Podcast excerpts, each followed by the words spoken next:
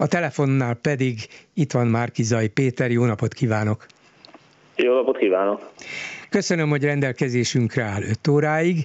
Remélem a hallgatókat is felvillanyozza ez a lehetőség, hogy öntől kérdezhetnek közvetlenül, mik a tervei, mik a reményei, mik a problémái, mik az aggájai.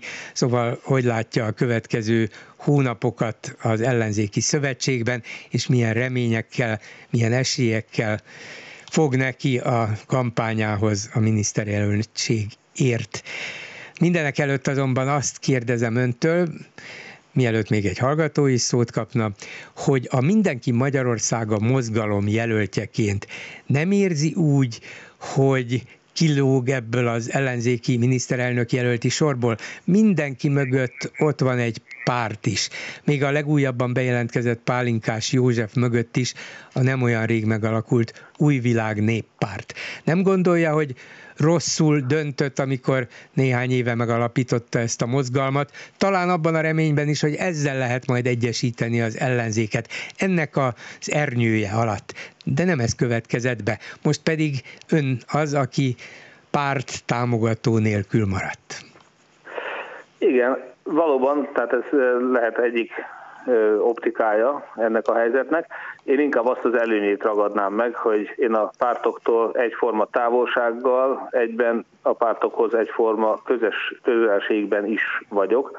Tehát szerintem éppen előny lehet az, hogy nem egy párthoz kötődik egy miniszterelnök, vagy miniszterelnök jelölt jelenleg, hanem egyformán tudja szolgálni. Még azokat is, akik maguk sem kötődnek egyik párthoz sem. Tehát még bizonytalanok, vagy korábbi Fidesz szavazók, akikből nagyon sokakra lesz majd szükség a kormányváltáshoz és a rendszerváltáshoz. Egyébként tudják az ellenzéki szavazók, hogy mi az a Mindenki Magyarországa mozgalom, mert valószínűleg sokat hallották már, de ha konkrétan megkérdeznék őket, hogy mi is az, ki van-e mögött, mit is csinál, ki a vezetője, már nem biztos, hogy ugyanilyen határozottak volnának. Hát a Mindenki Magyarország mozgalom azért nem alakult pártá, bár ez többször fölmerült többek részéről, mert egyrésztről ebben a mozgalomban ma is ott vannak különböző pártokból jelentkezett emberek, hogy más nem mondjak, ugye most sokat szokták emlegetni Mirkóczki Ádámot, ő is annak idején belépett a Mindenki Magyarország mozgalomba, de mondhattam volna akár Bogdán Lászlót, Cserdi elhunyt cigánypolgármesterét, tehát egy nagyon széles mozgalom, amelynek egy olyan átfogó célja volt, hogy az Orbán kormány és rendszer leváltásával Magyarországot visszavezessük a nyugati szövetségeseinkhez egy demokratikus európai jogállamba. Tehát ez a cél, ez számunkra minden felülír, nem a pártcéloknak tartjuk ezt, hanem egy pártokon átívelő célnak, a pártok egyesítésével és a civilek bevonásával, komoly munkával, aktivistaként, akár a közösségi hálón, megosztásokkal és információval, de sok esetben a fotelből fölállva és az egyes településeket mondjuk a nyomtás teissel beszorva, vagy szavazatszámlálóként. A választás tisztasága felett őrködve mindenkire számítunk, valóban mindenki Magyarországát szeretnénk, nem jobb és nem baloldali, nem pártok és nem civil, hanem egy teljes összefogás a közös szabad európai hazánk érdekében. És nagyon sok sikert is elértünk, annak ellenére, hogy nem vagyunk párt, és nincs finanszírozásunk, és e, nyilván a szervezettség és egyéb téren a pártoknak sok olyan lehetősége van, ami nekünk nincs. Alapvetően az ellenzéki egységet szimbolizáltuk és teremtettük meg már az önkormányzati választásokon is, sajnos nem mindenütt. Azután a 2020-as évben mi hirdettük meg először a 106 előválasztást, és sikerült ebbe végül bele manőverezni az összes komoly ellenzéki pártot. Éppen a héten is tárgyaltam egy picike párttal, aki most úgy nyilatkozott nekem, hogy valószínűleg ők is hajlandóak a az előválasztást választani egy önálló indulás helyett. Ugye 22-ben nekünk az a célunk, hogy tényleg csak egy kérdés legyen már, hogy Fidesz vagy nem Fidesz, de a 106 előválasztás az egy óriási lépés volt az ellenzék számára, nem csak a legjobb jelöltek kiválasztása, hanem a mozgósítás, tematizálás, aktivizálás okán is. És hát továbbra is azt tűztük ki célul, nem mindig sikeresen, hogy például a több x választással, vagy a civilek függetlenségének megőrzésével Orbán Viktor a lehető legnagyobb eséllyel váltsuk le. Ne tartson bizonytalanságban sem engem, sem hallgatókat, ha lehet. Melyik az a pici párt, amelyik esetleg az ön unszolására is úgy dönt, hogy csatlakozik az ellenzéki szövetséghez, és nem indul nem a... egyedül? Nem a kutyapárt, nem az iszom, tehát nem akarom elmondani, nyilván majd ezt ők, hogyha akarják, akkor nyilván be fogják jelenteni, én nagyon támogatom, mert egyébként nagyon boldog lennék, hogyha a kutyapárt is így döntene. Az tény, hogyha az ellenzéki előválasztáson elindul a kutyapárt, akkor azért nem kap pénzt. Uh-huh. Hogyha a Fidesz által szervezett 22-es választáson indul, ott még hogyha lecsúszik az 5%-ról is, akkor is komoly milliókat kap évente ugye a Fideszes uh-huh. államtól, tehát sajnos ezzel az ellenzék egyelőre nem tud versenyezni, de én azt gondolom, hogy számunkra, hazafiak számára most mindent, a pénz különösen megelőző fontosságú az, hogy Európa legkorruptabb rendszere, az ne folytsa meg továbbra is Magyarországnak a fejlődését.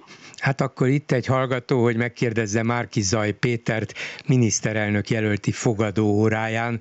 Háló, jó napot kívánok! Halló, jó napot kívánok! Nixtai Péter vagyok, üdvözlöm, bolgár úr! Parancsoljon. És uh, sok szeretettel köszöntöm Markizaj urat. Uh, két kérdésem lenne Markizaj Péter miniszterelnök jelölt úrhoz. Az egyik az, hogy a jelenleg miniszterelnöki hivatalként do, uh, munkahelyi avanzsált Karmelita Kolostorral mit tervezne abban az esetben, ha a miniszterelnök lenne?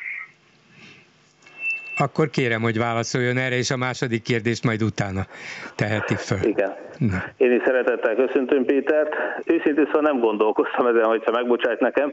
Én még most maximálisan addig, vagy arra fókuszálok, hogy hogyan lehet Orbán Viktort leváltani. Tehát én elsősorban kilakoltatást tervezek a Karmelita Kolostorral, de nincs további tervem ezzel, nem gondolkoztam ebben. Mindent alá fogok rendelni annak, hogy a jelenlegi lakója az ne lakjon benne tovább. Ez egy jó válasz, csak hadd szúrja közben én is egy kérdést. Nem érzi a dolog szimbolikus jelentőségét, vagy úgy gondolja, hogy ez egy másod vagy harmadrangú kérdés? Nekem nagyon sokadrangú kérdés, őszintén szólva, tehát a, ezek olyan hogy mondjam, lehet, hogy ennek szimbolikája van, és azt is elmondtam egyszerre ugyanerre a kérdés, ez gyakori kérdés. Elmondtam, hogy én azt gondolom, hogy például a miniszterelnök úrnak a hivatal az nagyon jó helyen volt annak idején például a parlamentben is. Szerintem az tökéletesen megfelelt. Nyilván a várnak lehet egy negatív konnotációja, hogy uralkodik valaki a nép felett. Én ennél sokkal gyakorlatilasabb kérdésekben érzem fájónak azt az uralkodást, tehát a, a sajtószabadság visszaszorítása, a jogállam visszaszorítása, a korrupció mérték, ezek mind-mind jobban szimbolizálják nekem, de lehet ezt egy szimbólumként tekinteni, és természetesen, ahogy mondtam, az, az természetes, hogy ott mindenképpen váltásra van szükség. Sok más kérdés még ennél is fontosabb Igen. sajnos. Akkor halljuk a második kérdést. Akkor folytatnám a gondolatsorát a miniszterelnök jelölt úrnak. Tehát a Európai Ügyészséghez való csatlakozás fontosságát ő mennyire tartja fontosnak?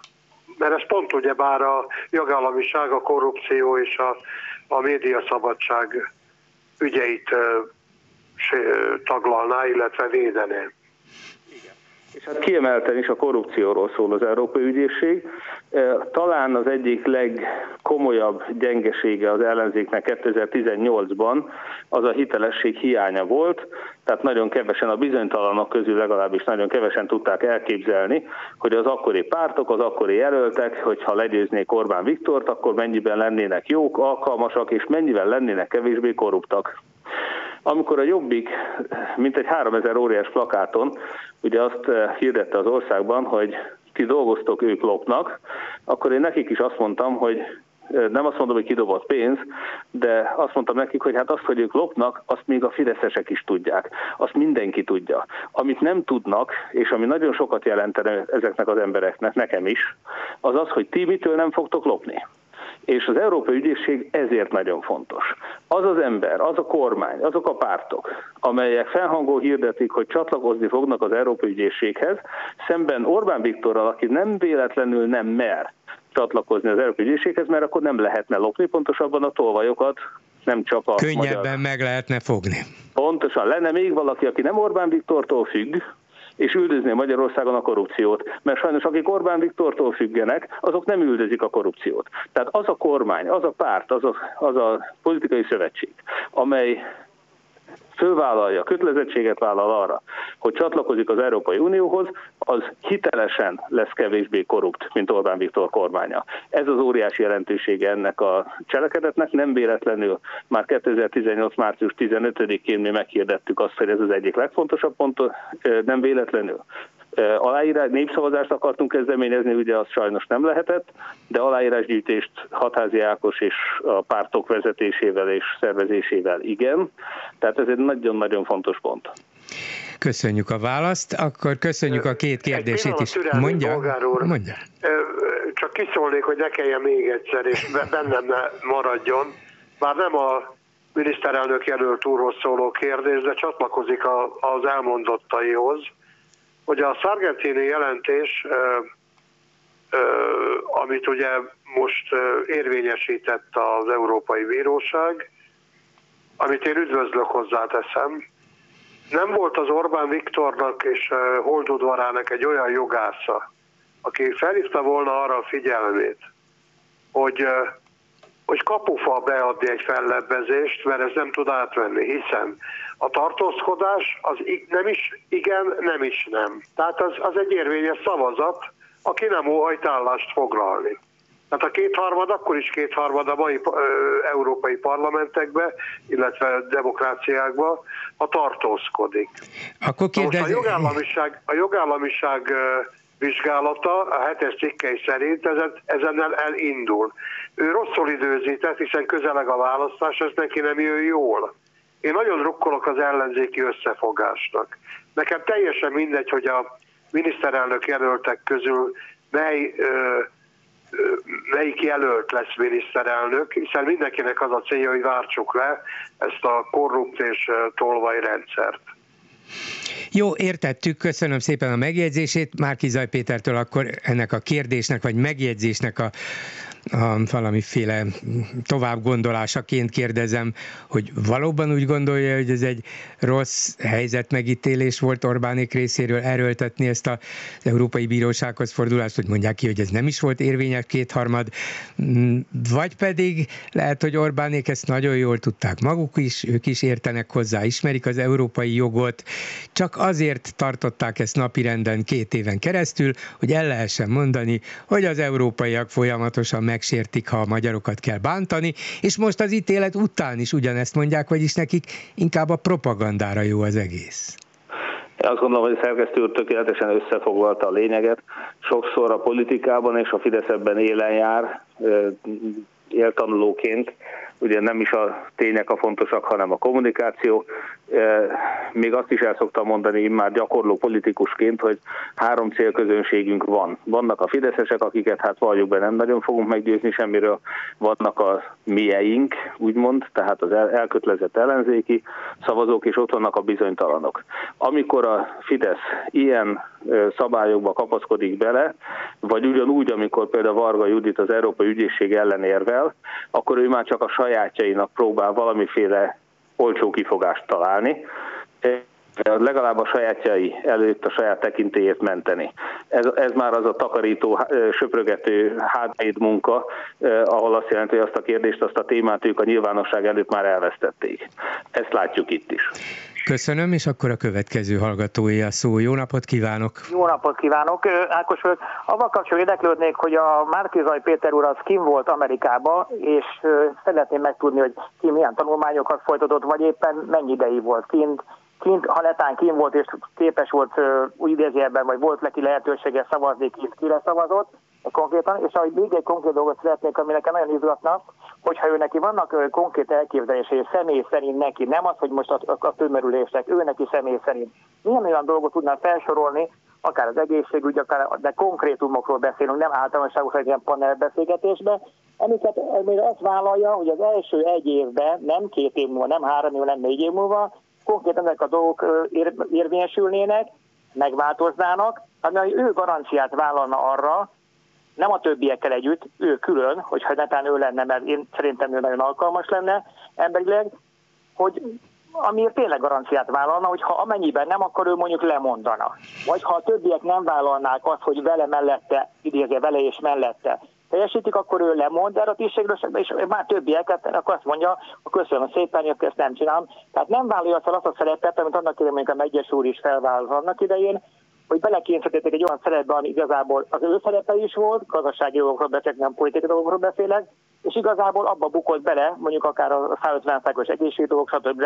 Erre gondoltam. És még egy dolgot, hogy ő mit szól személy szerint a Kína és a volt Szovjetunió, illetve Oroszországgal szembeni intézkedéseinkre, idézőben a szembenit, igazából mellettit, és őt ez mennyire érinti.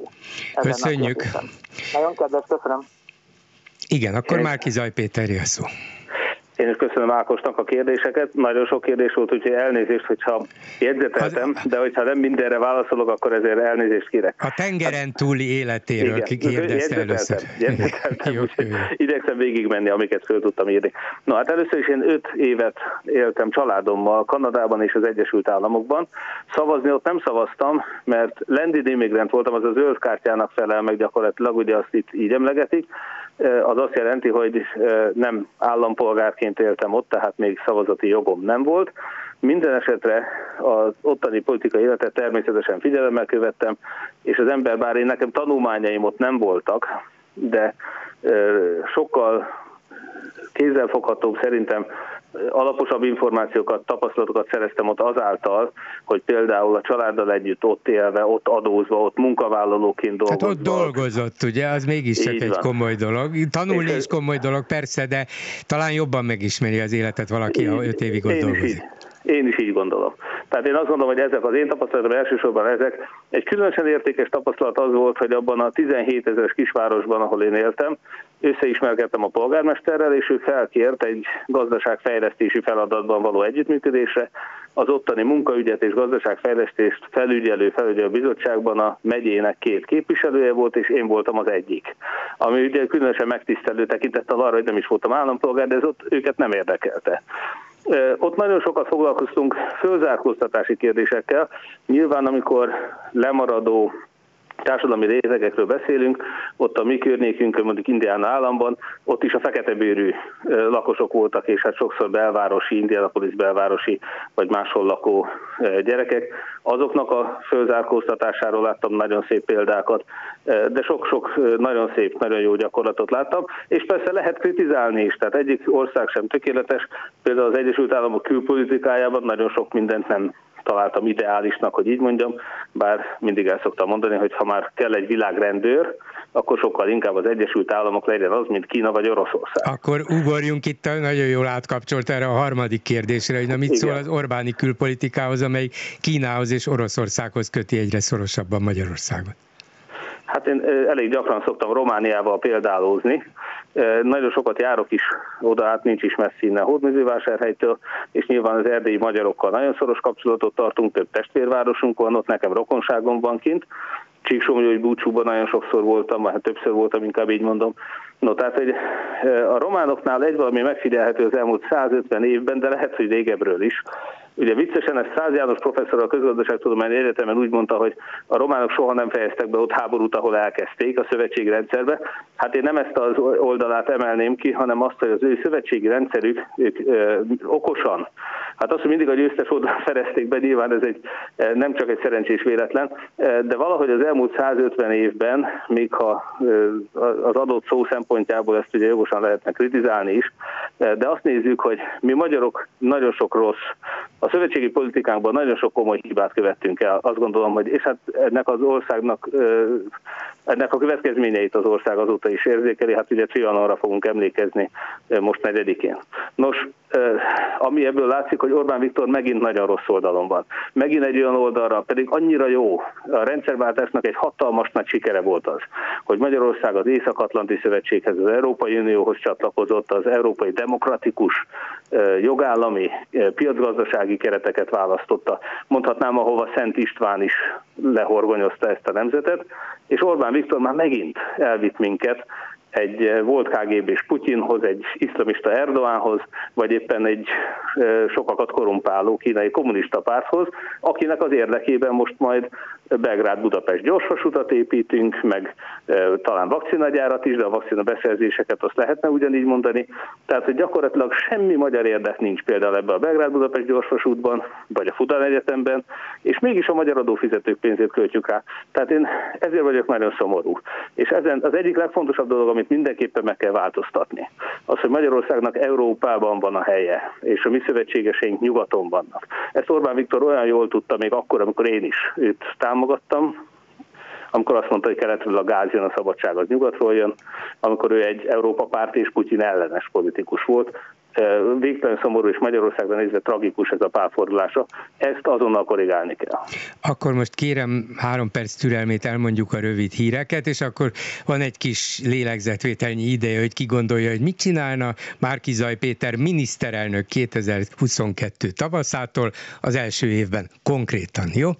Köszönöm a türelmét. A hallgatóinknak mondom, hogy most 5 óráig lehet kérdezni Márkizai Péter miniszterelnök jelöltől, úgyhogy telefonáljanak a miniszterelnök jelölt úr, aki Hódmezővásárhely polgármestere, és a Mindenki Magyarországon mozgalom vezetője, szívesen válaszol a kérdéseikre, vagy a megjegyzéseikre. Egy választ hagytam önnek még a hírek utára az előző kérdésre. Tudni, a hallgató azt vetette föl, hogy mit tenne ön konkrétan, hogyha megválasztanák miniszterelnök nek, és mik azok a konkrétumok, illetve ha nem tudja őket megvalósítani, akkor távozik-e, lemond-e, hagyja az egészet a fenébe. Ezt már nem ő mondta, ezt már én mondtam. Igen. Hát ez úgy, szerkesztő úr, úr, vezet, szerkesztő úr úgy vezette fel, hogy ez egy kérdés, ez egy egész estét betöltő kérdés. E, tehát természetesen rengeteg dolog van. Néhányat azért hadd említsek meg, és elsősorban talán inkább az általános és közismert elfogadott e, tervekkel szemben, vagy ahhoz képest, ami, ami én jobban hangsúlyoznék. Ha már a külügy szóba került, és azt hiszem, hogy azt tisztáztuk is, akkor a migráció kérdését hadd mondjam, szerintem az ellenzéknek már most le kell szögezni a leghatározottabban, hogy egyrészt marad a kerítés, másrészt a Fidesz által betelepített bűnöző migránsokat, azokat ki kell telepíteni, ehhez ugye át kell vizsgálni. A kötvényes programot is, és általában a betelepített eh, bevándorlók ügyét, olyanokat, mint Gruevski, vagy a terrorizmusért körözött Zaid Nafa, akit Orbán Viktor befogadott, ezeket haladéktalanul ki kell toloncolni.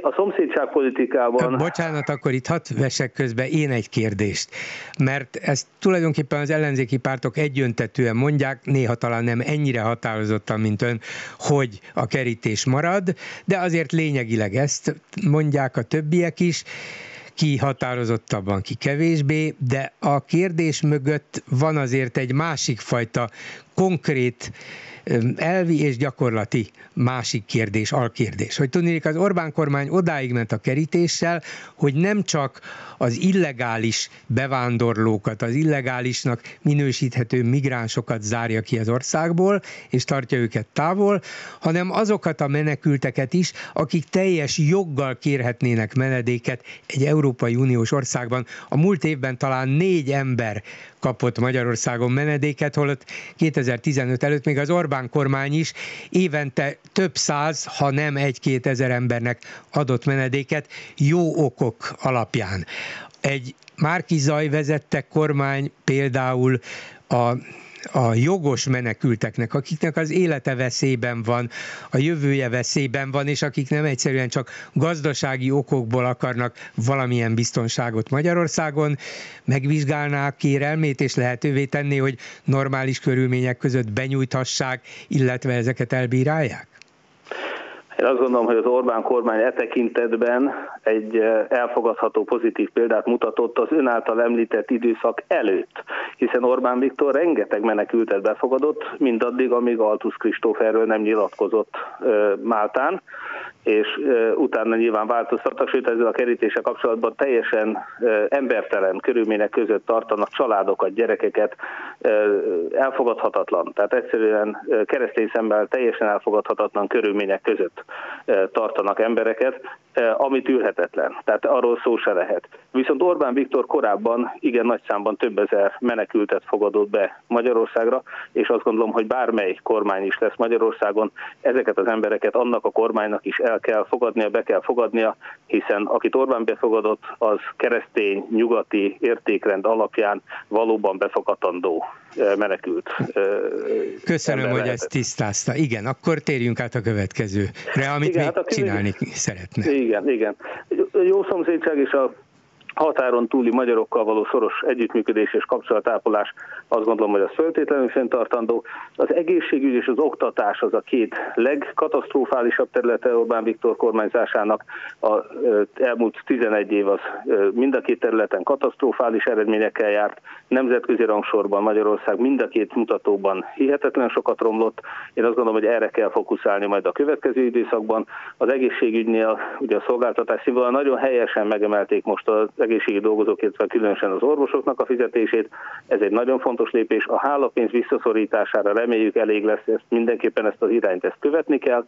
Viszont egy egybiztosítós versengő modellben ennek az egészségügynek az egyébként működő elemei voltak például egyes szak szolgáltatások, mint a dialízis vagy a házi orvosi szolgáltatás, az arra az alapra kellene helyezni a járóbeteg és fekvőbeteg ellátást is, Azért nem állok meg csak, mert hogy néhány dolgot szeretnék elmondani, és utána bármelyikbe be lehet kérdezni. Az oktatás szintén, az oktatás az egyik legfontosabb terepe a felzárkóztatásnak. Ha Magyarországon cigánygyerekek elkallódnak a rendszerből, és funkcionális analfabétaként kerülnek az iskolába, ez nem csak társadalmi feszültséget és kockázatot jelent, hanem bizony egy elszalasztott óriási lehetőség. Magyarország demográfiáját, ha most megnézzük, akkor 2050-re egy 8 milliós népesség, jó esetben is 8 milliós népességi ország lesz, ahol a gyermekeknek a több mint 50%-a az cigánygyerek lesz, és nyilván a lakosság arányában... Mármint az újonnan születendő gyerekekre gondol? Úgy az van, lesz körülbelül 50 százalék. Uh-huh. Úgy, hát több mint 50 százalék uh-huh. lesz.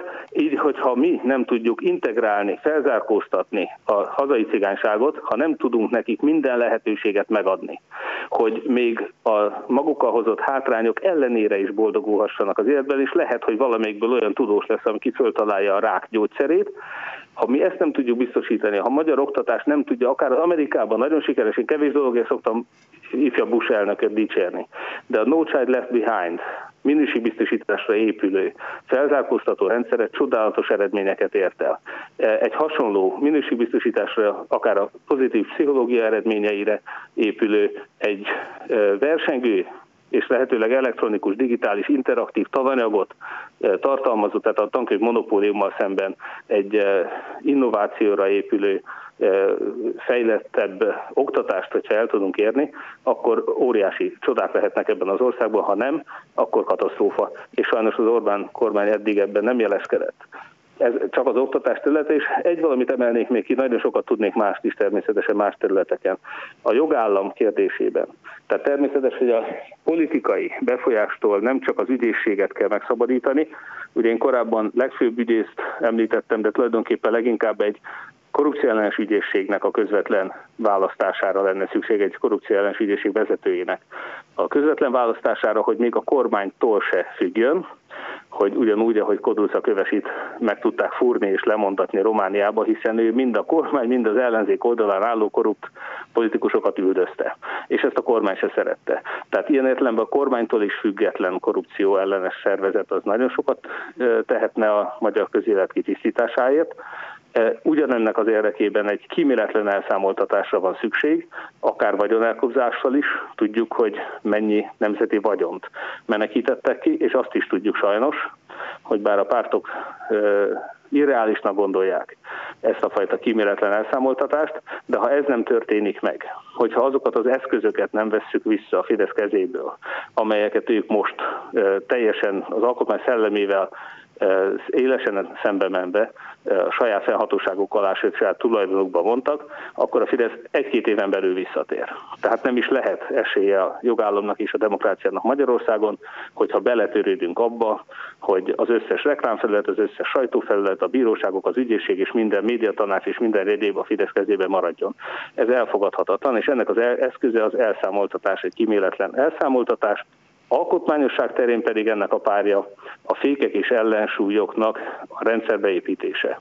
A 2010 előtti alkotmány az nagy vonalakban természetesen megfelelő volt és működött. Egy óriási szépséghibája volt, hogy Orbán Viktor ki tudta siklatni a magyar demokráciát, mint egy vonatot, vagy eltérítette, mint egy repülőt.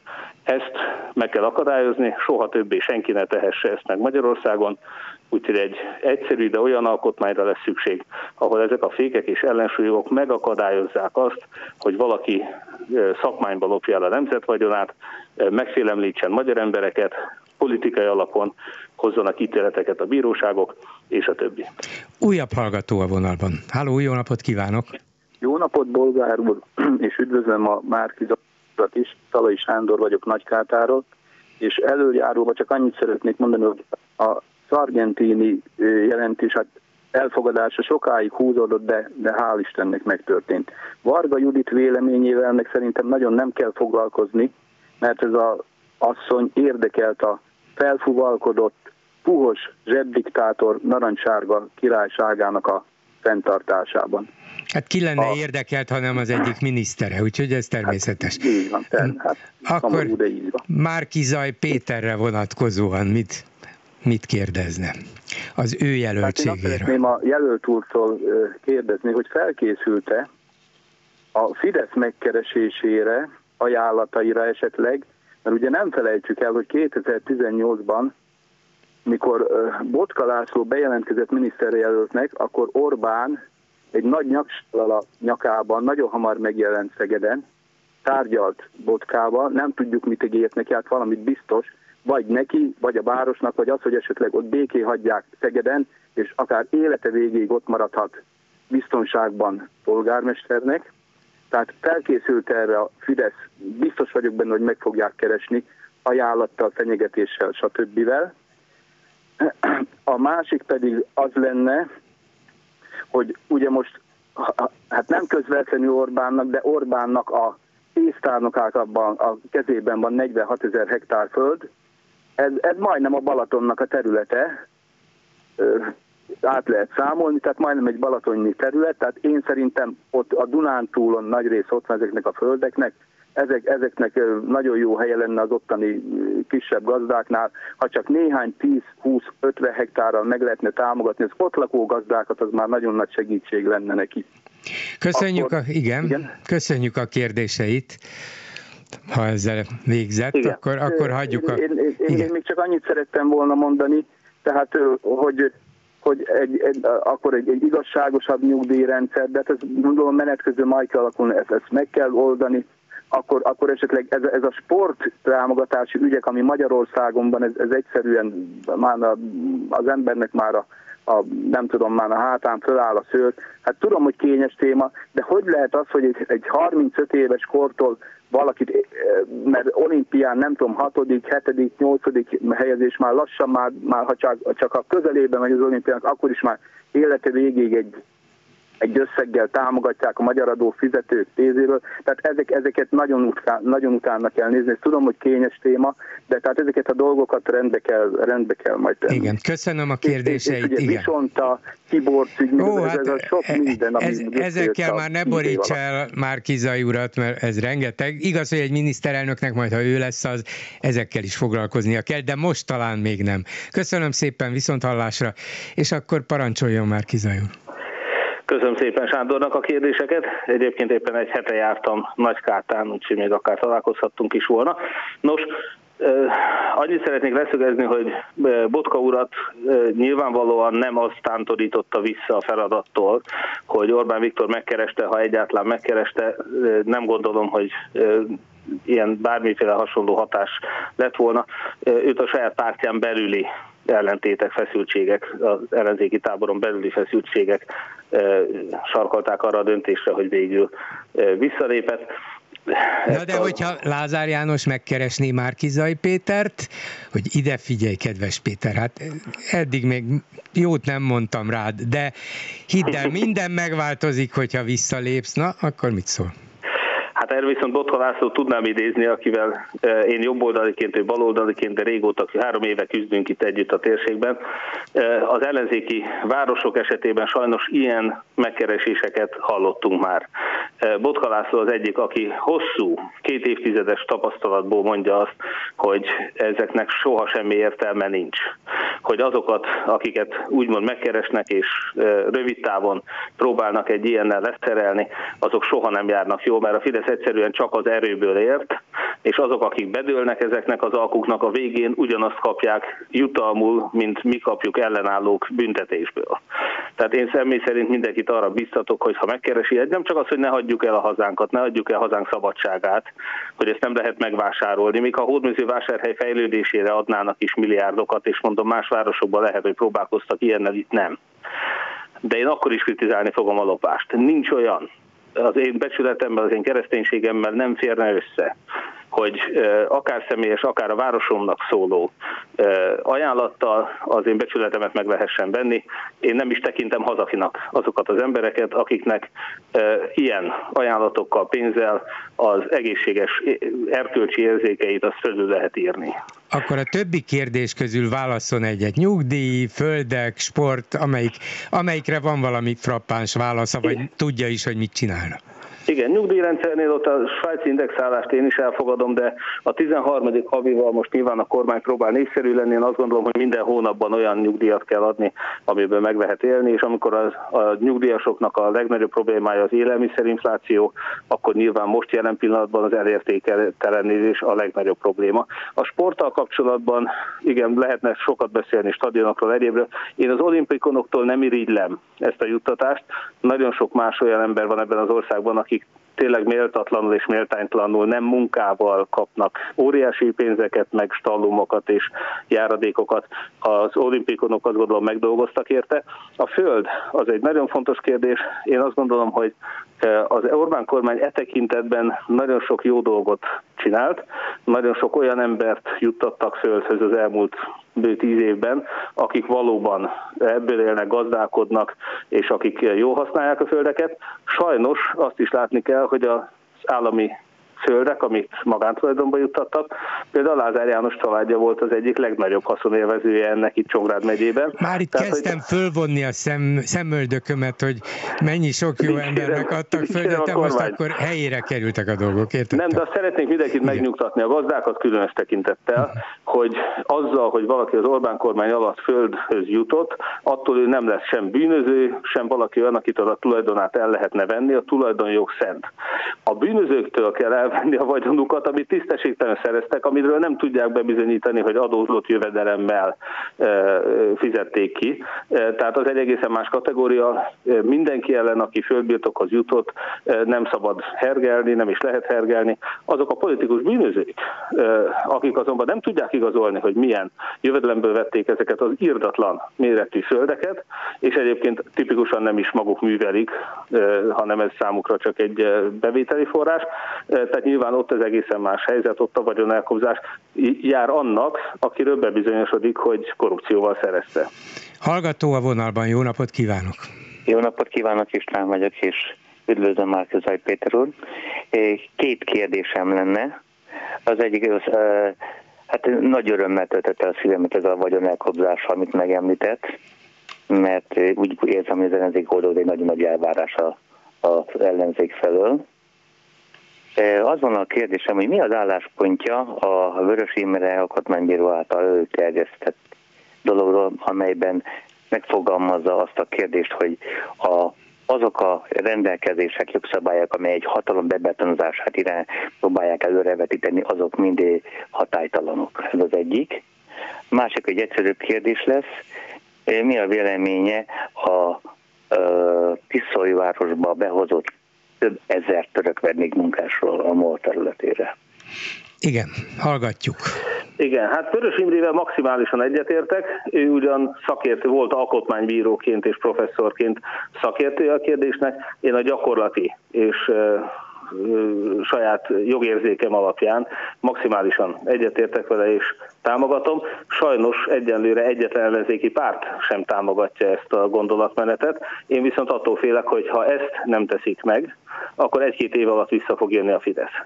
Tehát nem lehet gúzsba kötött kézzel úszni, táncolni, futni, már pedig egy olyan ellenzék, amely 2022-ben Isten segítségével hatalomra kerülhet, elszámoltatás és a fideszes békjók ledobása nélkül ki lesz szolgáltatva a Fidesz visszatérésének, hatalmának, korrupciójának és a többi. Tehát ahogy annak idején éppen Kövér László mondta a 2002 előtti Fidesz kormányzásról, hogy kormányon voltak, de nem voltak hatalmon, hát ez fokozottan igaz lenne egy olyan ellenzékre, amely magára nézve mindenféle erkölcsi és jogérzékkel szembe menően meghozott kétharmados fideszes szabályokat kötelezőnek tart.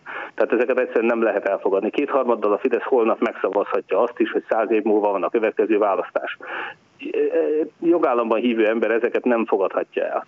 Egy százszázalékban fideszesekből álló médiatanácsot, egy korrupciót nem üldöző, hanem a korrupt politikusokat mentegető, védő Polt Pétert, ezeket egyszerűen nem fogadhatjuk el. És az egyik misszióm, nekem az egyik nagy hivatásom, hogy az ellenzéki politikusokat, az ellenzéki pártvezetőket rávegyük arra, hogy ezt fogadják el. A Vörös Imre gondolatmenete mentén a programot, és vállalják kötelezően magukra nézve, hogy ezt így fogják végrehajtani. Aki nem ezt teszi, az a Fidesz nagyon gyors visszatérését a hatalomba készíti elő. Ez egy és fontos, az, fontos az állásfoglalás valóban, amit ön most mond, mert a többiek egyelőre valóban kerülgetik a forrókását, ön pedig egyértelműen mondja. Ehhez képest másodlagos kérdés a török vendégmunkások Igen. ügye. De ha van róla egy mondata, akkor azt is persze meghallgatjuk. Igen, hát rendkívül nyilván semmiféle gyűlöletszítást nem támogatok a más bőrszínű, más vallású eh, emberekkel szemben, migránsokkal szemben sem. Én magam is, ha úgy tetszik, migráns, azaz bevándorló lendid, immigrant voltam Kanadában, az Egyesült Államokban, eh, tehát eh, semmi hogy mondjam, erkölcsi és egyéb problémám nincs. Természetesen én azt gondolom, hogy Orbán Viktornak a szavai azok sokkal közelebb állnak a magyarok többségéhez, mint a gyakorlata. Amikor ő azt mondta, hogy magyarokat csak magyarokkal lehet pótolni, aztán viszont egyáltalán nem magyarokkal pótolta a magyarokat, akik kimentek például éppen a devizahiteles problémák miatt nyugatra, és most is ott élnek, ott dolgoznak, minden hatodik magyar gyermek nyugaton születik, valamiért nem Törökországban és nem Oroszországban, tehát Orbánnak a vonzalma ezek iránt, a keleti diktatúrák iránt, ez még a fideszes magyarokra sem jellemző. Nos, mi azt gondoljuk, hogy leginkább szabadsággal, jóléttel, élhető körülményekkel, jogállammal, demokráciával kell visszahozni és akár vállalkozóként az ország gazdagodására használni a szaktudását azoknak az embereknek, akik most magyarként külföldön, Ausztriában, Németországban, Svájcban, Londonban élnek, és ott dolgoznak. Tehát én nagyon szeretném, hogyha elsősorban nem török, ukrán és indiai ezreket hozna be Orbán Viktor, hanem hazafelé segíteni a nyugati magyarokat. Ehhez azonban demokrácia és jogállam is kell. Bekapcsolunk egy következő hallgatót is. Jó napot kívánok! Halló? Bekapcsolnánk, ha hallana Igen. minket, akkor tessék parancsolni. Jó napot kívánok! Jó napot kívánok, Máté Zsuzsa vagyok, és szeretném kérdezni, szóval az egészségügyben szeretném kérdezni, hogy mit lehetne változtatni, hogy mindenki ugyanazt kapja a megfelelő egészségügyi ellátást. No. Igen. Nos, Zsuzsánát én is szeretettel köszöntöm. Az egészségügy, ahogy mondtam, az elmúlt több mint tíz éves Orbán kormánynak a legrosszabb, legrosszabbul teljesítő területe. Egy magyar betegnek, aki bekerül a magyar egészségügybe, a túlélési esélye a legrosszabbak Európában, még az Európán kívüli, már Unión kívüli európai országokat figyelembe véve is. Magyarországon halnak meg a legtöbben gyógyítható betegségekben, de a hétköznapi tapasztalataink is azok, hogy ha azt a pénzt, amit eddig stadionokra költöttek, meg kínai vasútra terveznek fölvenni hitelt, és a többi, tehát hogyha ezt az egészségügyre fordították volna ténylegesen, elsősorban minőségbiztosítással, megfelelő rendszerrel, felelősséggel működő kórházakra, ahol nem pártemberek irányítanák a kórházakat, mint ma jellemző, akkor biztos, hogy sokkal jobban állna Magyarország a tekintetben. Én mindig azt a néhány területet szoktam kiemelni, már itt a riportban is említettem, hogy például a házi orvosi ellátásban ott a betegek általában elégedettek az orvosukkal, le tudják cserélni, mert elmehetnek máshoz, hogyha nem tetszik. Az orvosok viszonylag meg vannak fizetve, most, hogy megemelték legalábbis biztosan, és nincs korrupció, nincs hálapénz. Senkinek nem jut eszébe a házi orvost lefizetni hálapénzzel, vagy a házi orvos soha nem mondja azt, hogy ő nem kezel valakit, hogyha az nem fizet előre. Ez sajnos nem igaz a fekvőbeteg és a járóbeteg ellátásban, de valahol a modellnek hasonlónak kellene lenni, tehát ha ott is választási szabadság is van, minőségbiztosítás szabályok vannak, meg, meg vannak fizetve az orvosok, akkor sokkal-sokkal jobb színvonal lenne, hogy más nem mondjak például az önkormányzat, és ebben is van az ellenzéken belül is vita, hogy kell az önkormányzatoknak visszaadni egészségügyi intézményeket. Én azt látom, hogy különösen Budapesten vannak rendelőintézetek, járóbeteg ellátás, ahol a kerületek sokkal magasabb színvonalat tudnak biztosítani a helyi lakóknak, mint az állami egészségügy, például Hódmező vásárhelyen. Tehát mi szerettünk volna, nekem az egyik ígéretem volt vásárhelyen, az a nagyon kevés ígéret, amit egyelőre úgy látok, hogy nem fogok tudni megvalósítani, amíg a törvény nem változik. Mi szerettük volna kiszervezni az önkormányzathoz visszahozni a járóbetegellátást, és az OEP finanszírozás az bőven elég lett volna ahhoz, hogy egy sokkal magasabb színvonalú, udvariasabb, körültekintő emberi és szakmailag is magas színvonalú szolgáltatást nyújtsunk, és például ne kelljen Hódműzővásárhelyről, egy megyei városból a 25-30 kilométerre lévő Szegedre átmenni egy gipszelésért. Tehát olyan nem, nem hiszem, hogy ez rakétatudomány, vagy atomfizika. Én azt gondolom, hogy ezt egy átlagosan odafigyelő és átlagos intelligenciával rendelkező kormány ezeket a problémákat meg tudja oldani. Nagyon szomorú, hogy az elmúlt 11-2 évben nem ez történt. Sajnos lejárt az időnk, de még egy utolsó kérdéshez magamhoz ragadom a szót, vagy az utolsó kérdést, hogy tudnélik a közvéleménykutatások szerint nem tartozik az élolvasok közé a miniszterelnök jelöltek hatos csapatából, hanem mondjuk úgy a negyedik helyen van. Ennek ellenére sokan, sok elemző, meg sok hallgató is úgy gondolja, hogy a kompromisszumos megoldás talán éppen már Kizaj Péter lehetne. Ki tudja ezt használni a kampányban? Egyáltalán milyen kampányt fog folytatni a következő hetekben, hónapokban? Van terve rá? Hát én elsősorban nyilván közösségi médiában most némi akadályokba ütköztem, amit a Facebook nem segít megoldani, de azért adnak a megoldásán is dolgozunk. Nyilván, hogyha tisztelt hallgatók megteszik azt, hogy követik a Facebook oldalamat, mondhatnám mind a kettőt, azt is, amelyik le van korlátozva, de azt is, ahol most átköltözve a bejegyzéseimet nyilvánosságra hozom, megosztják a tartalmakat, akár kommentelnek is. Elindítottuk nem csak az Instagram, hanem például a YouTube csatornát is, az is közösségi média, ott most egyre többen követnek és érik el a megosztott tartalmakat, tehát ezzel tudnak segíteni. Én a személyes elérésben hiszek leginkább. Említettem, hogy voltam Nagykátán, most a hétvégén is fogok menni többfelé, többek között Budapesten a Fudán Egyetem elleni tüntetés előtt a Városligetben fogunk találkozni a Kossuth Körök és Mindenki Magyarországon mozgalomnak támogatóival, tehát ott is jöjjenek és csatlakozzanak és beszélgessünk, illetve minél több fórumot szeretnénk szervezni, szintén ezen a héten leszek majd Pécsen is, valószínűleg Szigetváron, Bátaszéken, akár Baján is, majd meglátjuk, hogy a programban mennyi hely fér bele, de ezeket meg fogjuk hirdetni most már hamarosan, úgyhogy szeretem, hogyha minél több személyes kontaktus is van, én azt gondolom, hogy nekem a feladatom az, hogy egy más kultúrát mutassak be, és nagyon reménykedem abban, hogy az emberek nem a pártokra fognak szavazni, és nem pártvonalak mentén, hanem azt fogják keresni, hogy ki az, aki a legtöbb ember tud mozgósítani Orbán Viktorral szemben, és ki az, aki ellen Orbán Viktor a legkevesebb embert fogja tudni mozgósítani majd 22-ben. Csak azért vagyok a versenyben, hogy egy ígéreteit betartó, egy azt gondolom, hogy egy következetes és hatékony politikusként ezt a helyzeti előnyömet ajánlom fel az országnak, magyarul azt, hogy szerintem Orbán Viktor ellen még mindig jelenik a legsikeresebb közös ellenzéki jelölt valamennyi pártot és a civileket is szolgálva. Márki Zaj Péternek köszönöm szépen, hogy fogadó órát tartott nálunk, minden jót, viszont hallásra! Viszont hallásra, és mindenkit szeretettel köszöntök még egyszer!